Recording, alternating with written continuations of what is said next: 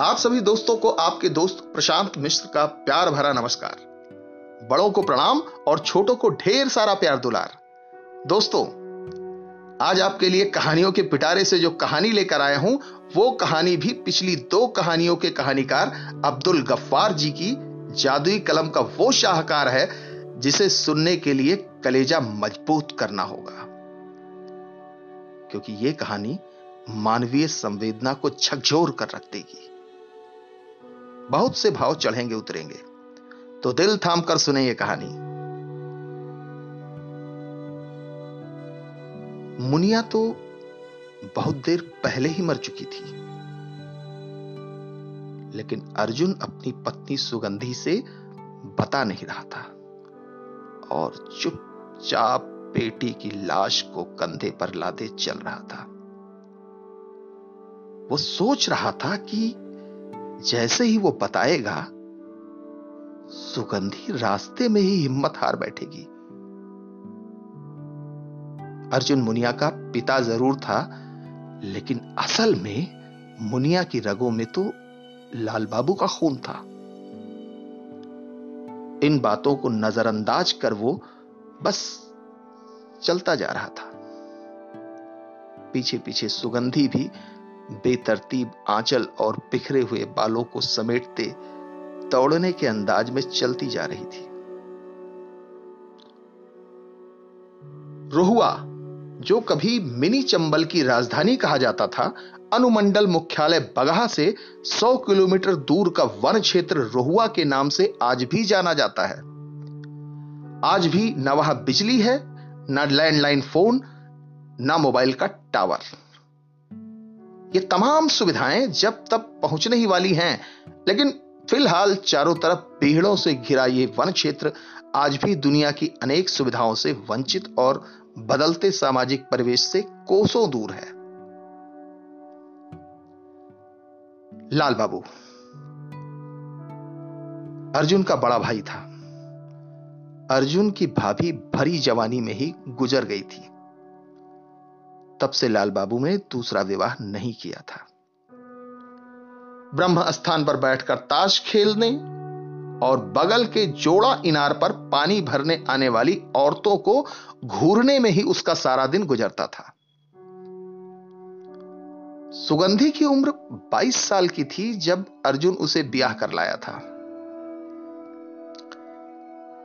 अर्जुन सूरत की एक कपड़ा फैक्ट्री में सुपरवाइजर का काम करता था।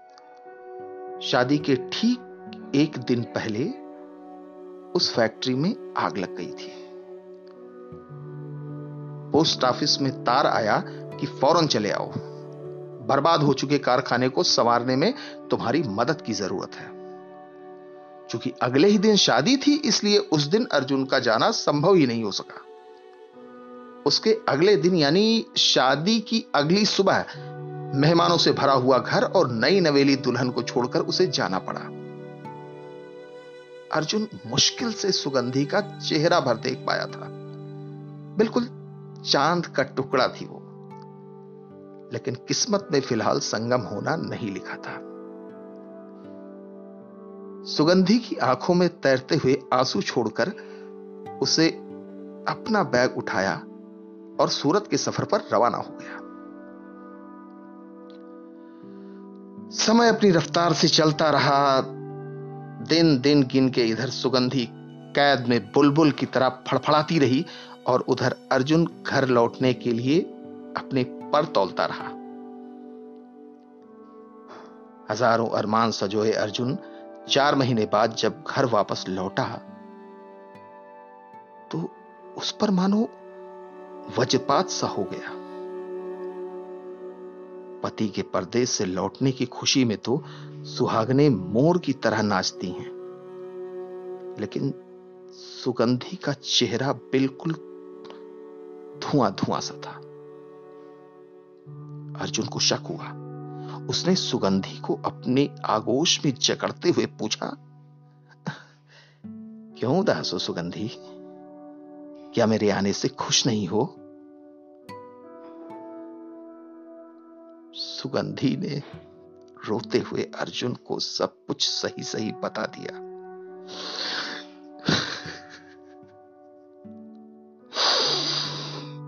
मेरे पेट में पाप पल रहा है।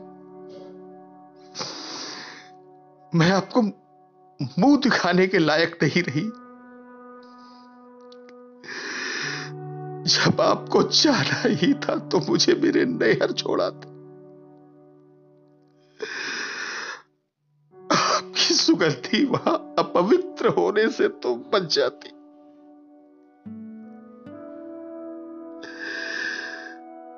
झन से कुछ टूटा अर्जुन के भीतर और वो बिखर कर थरथराते हुए पलंग पर जा बैठा।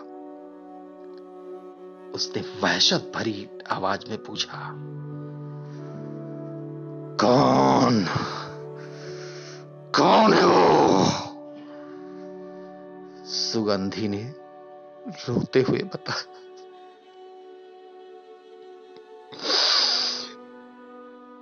जी, लाल बाबू, महीने से मेरे साथ बलात्कार करते आ रहे हैं। मैं तीन महीने की गर्भवती हूँ। अब आप आ गए हैं। या तो मुझे मार डाले या फिर उस पापी को मार डाले। अब मैं जीना नहीं चाहती।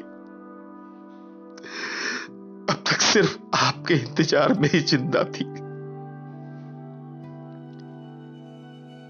अर्जुन माथा पकड़कर बैठ गया। वो सोच रहा था कि काश फैक्ट्री में आग न लगी होती और उसे घर छोड़कर न जाना पड़ता। उसके मुँह से इतना भर निकला।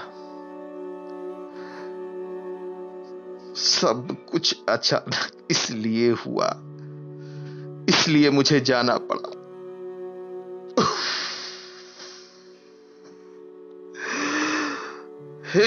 भगवान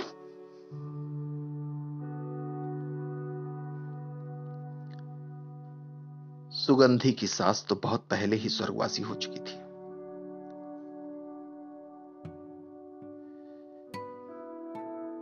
ससुर जी चलने फिरने और देखने में असमर्थ थे। घर में कोई दूसरा सदस्य था ही नहीं, इसलिए लाल बाबू को मुँह काला करने का भरपूर मौका मिला। और माहौल भी मयसर हुआ। नई नवेली दुल्हन कफस में फड़फड़ा कर सिसकती रही। गाँव में ना मोबाइल, न फ़ोन, डेढ़ सौ किलोमीटर नहर और डेढ़ हज़ार किलोमीटर दूर साजन। आखिर अपने लुटने का संदेशर भेजे भी तो कैसे भेजे? अर्जुन की आँखें लाल हो गई। दांत पर दांत बजने लगे। इतना बड़ा अनर्थ। इतना कहकर वो कुछ सोचने लगा और देर तक सोचता रहा। फिर धीरे धीरे शांत होने लगा। अर्जुन सीधा साधा नौजवान शहर में रहकर भी गाँव की मासूमियत को अपने अंदर सजोए हुए था।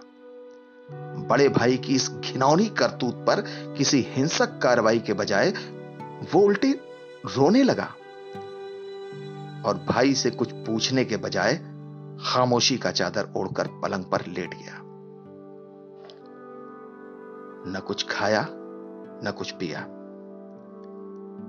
देर रात तक दोनों पति पत्नी विपरीत दिशा में मुँह करके सोने का असफल प्रयास करते रहे।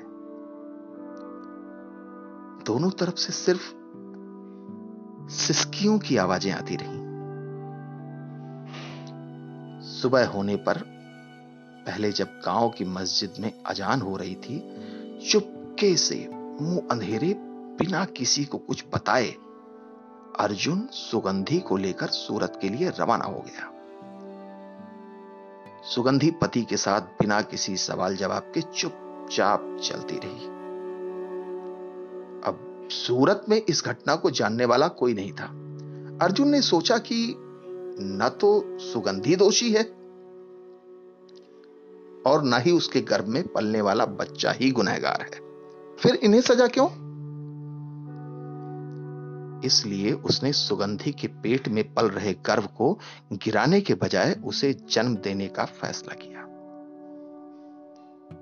छोटी सी नन्ही सी परी जब उसके घर में आई तो उसकी खुशियों का ठिकाना ना रहा। यूँ मालूम होता था कि सचमुच खुदा ने ज़मीन पर कोई नूर उतारा है। इस तरह नाजुक दूध की धुली, आह, क्या कहने। बच्ची को देखकर अर्जुन के मन में एक पल के लिए नफरत तो पैदा हुई, लेकिन अगले ही पल उसने अपने ख्याल को यह कहते हुए दरकिनार कर दिया कि यह मासूम तो फरिश्ता है। और फिर मेरा खून ना सही, मेरे भाई का तो है ही। बहरहाल देखते देखते चार साल गुजर गए, बीती बातें भूलकर दोनों अपनी नई दुनिया में खुश थे। सूरत में ज़िंदगी बड़े आराम से कट रही थी कि अचानक लॉकडाउन घोषित हो गया। हर तरफ़ कोरोना की दहशत फैल गई। फैक्ट्रियाँ बंद, दुकानें बंद, बाज़ार बंद, सवारियाँ बंद और काम भी बंद। फिर तो गाँव लौटने की सिवा कोई चारा ना था। अर्जुन का छोटा सा परिवार जो अपने गाँव कभी वापस नहीं लौटने की कस्में खा चुका था अब गाँव लौटने के लिए सवारियों की तलाश करने लगा। तमाम सवारियाँ बंद थीं। बीमारी फैलने के डर से सरकार ने बिना किसी को सूचना के अचानक ही सब कुछ बंद कर दिया था। अब करे भी तो क्या? गाँव जाए भी तो कैसे? यहाँ रहना भी मुश्किल और वहाँ जाना भी मुश्किल। माँ बाप बेटी, तीनों 21 दिनों तक सवारी खुलने के इंतज़ार में बैठे रहे। बाहर देखने में न कहीं बीमारी नज़र आ रही थी और न ही कोई मर रहा था। सब कुछ सामान्य होते हुए भी सब कुछ बंद था। क्यों बंद था? उसे समझ में नहीं आ रहा था। इक्कीसवें दिन चलने के लिए वो अपना बैग बक्सा समेट ही रहे थे कि फिर से लॉकडाउन घोषित हो गया और उन्हें फिर रुक जाना पड़ा। अब तो खाने पीने की दिक्कत होने लगी। मकान मालिक कमरा खाली करने के लिए कहने लगा परदेश में परेशानियों ने चारों तरफ़ से घेरना शुरू कर दिया था। चार दिन बाद फैक्ट्री के एक बिहारी मजदूर ने अर्जुन को बताया कि आज रात चुपके चुपके दो ट्रक कपड़ा गोरखपुर जाने वाला है। एक ड्राइवर से बात हुई है, वो हमें छुपा कर ले जाने के लिए तैयार है, लेकिन प्रति व्यक्ति एक हज़ार रुपए लेगा। रात रात में गाड़ी चलेगी और हमें तीसरे दिन तक गोरखपुर पहुँचा देगा। अब अंधे को क्या चाहिए? दो आँखें? अर्जुन फ़ौरन तैयार हो गया।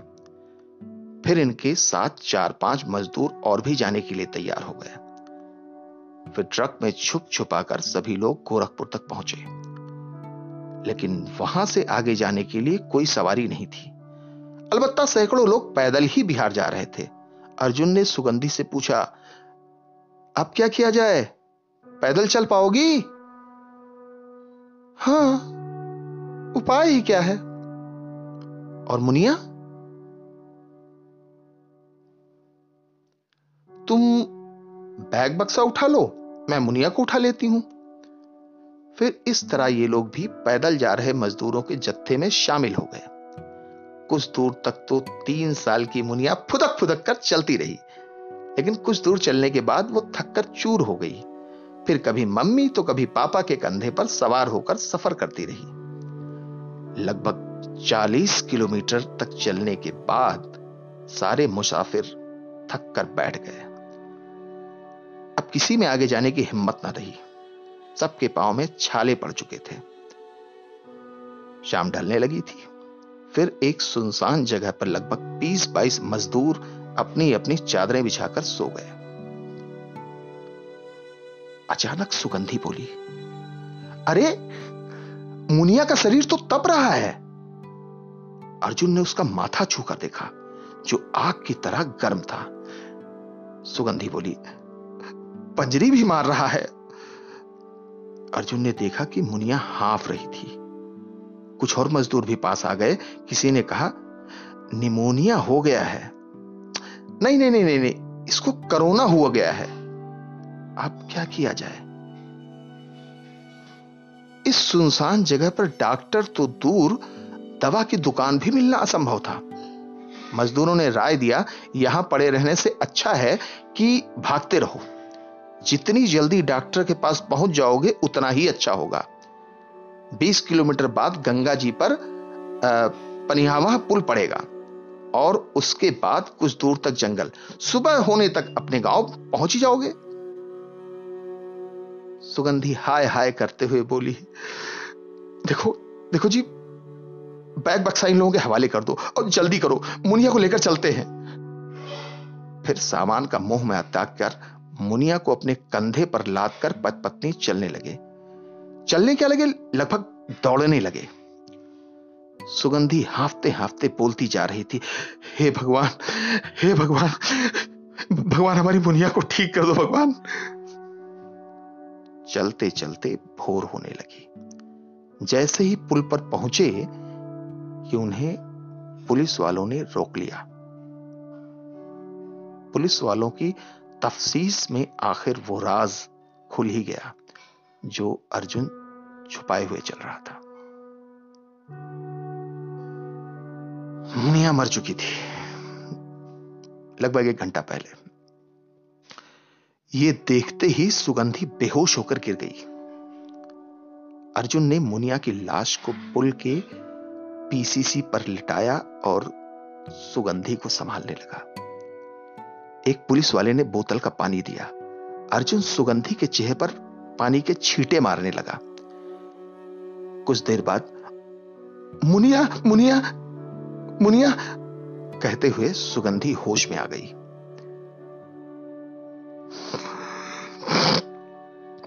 मुनिया मर चुकी है, सुगंधी। मुनिया मर चुकी। इतना कहकर अर्जुन भी रोने लगा। सुगंधी विक्षिप्तता में मुनिया को सीने से लगाकर मुनिया मुनिया बुलाती रही लेकिन अब मुनिया कहाँ बोलने वाली थी? पुल के ऊपर माँ बाप की चीतकार और पुल के नीचे गंगा जी की फुफकार। दोनों उफान पर थे। चारों तरफ़ माहौल पर गमों का साया पसर चुका था। थोड़ी देर बाद सुगंधी के होश बहाल हुए तो अर्जुन ने कहा, उठो सुगंधी। मुनिया को गंगा जी बुला रही है। सुगंधी टुकुर टुकुर मुनिया का मुँह निहारती रही और अपने पति की बातों का मतलब निकालती रही। अर्जुन ने मुनिया को गोद में उठाया और पुल पर किनारे किनारे चलने लगा। सुगंधी पीछे पीछे अर्जुन के कंधे पर झूल रही मुनिया के लट संवारती चल रही थी और अपने लाखते जिगर को जी भर के देखती रही। फिर उफान मारती गंगा जी की धारा में दोनों ने अपने कप, कपाते हाथों से मुनिया को जल समाधि दे दिया और बेसुध होकर वही पुल पर गिर पड़े।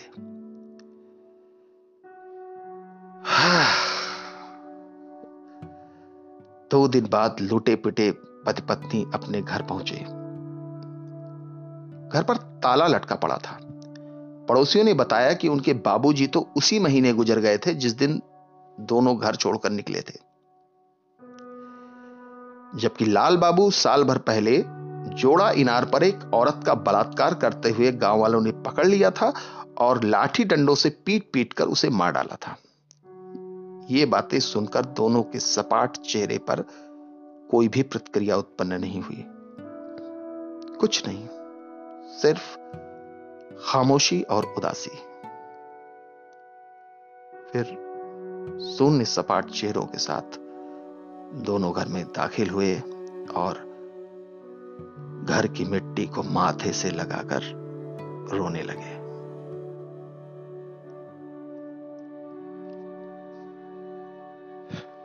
कैसे लगी कहानी दोस्तों? बताइएगा ज़रूर। कल फिर मिलते हैं एक नई कहानी के साथ। अब अपने दोस्त प्रशांत मिश्रा को इजाज़त दीजिए। शुभ रात्रि, गुड नाइट शब्बा खैर। खुश रहें, हँसते रहें, मुस्कुराते रहें, गुनगुनाते रहें। धन्यवाद।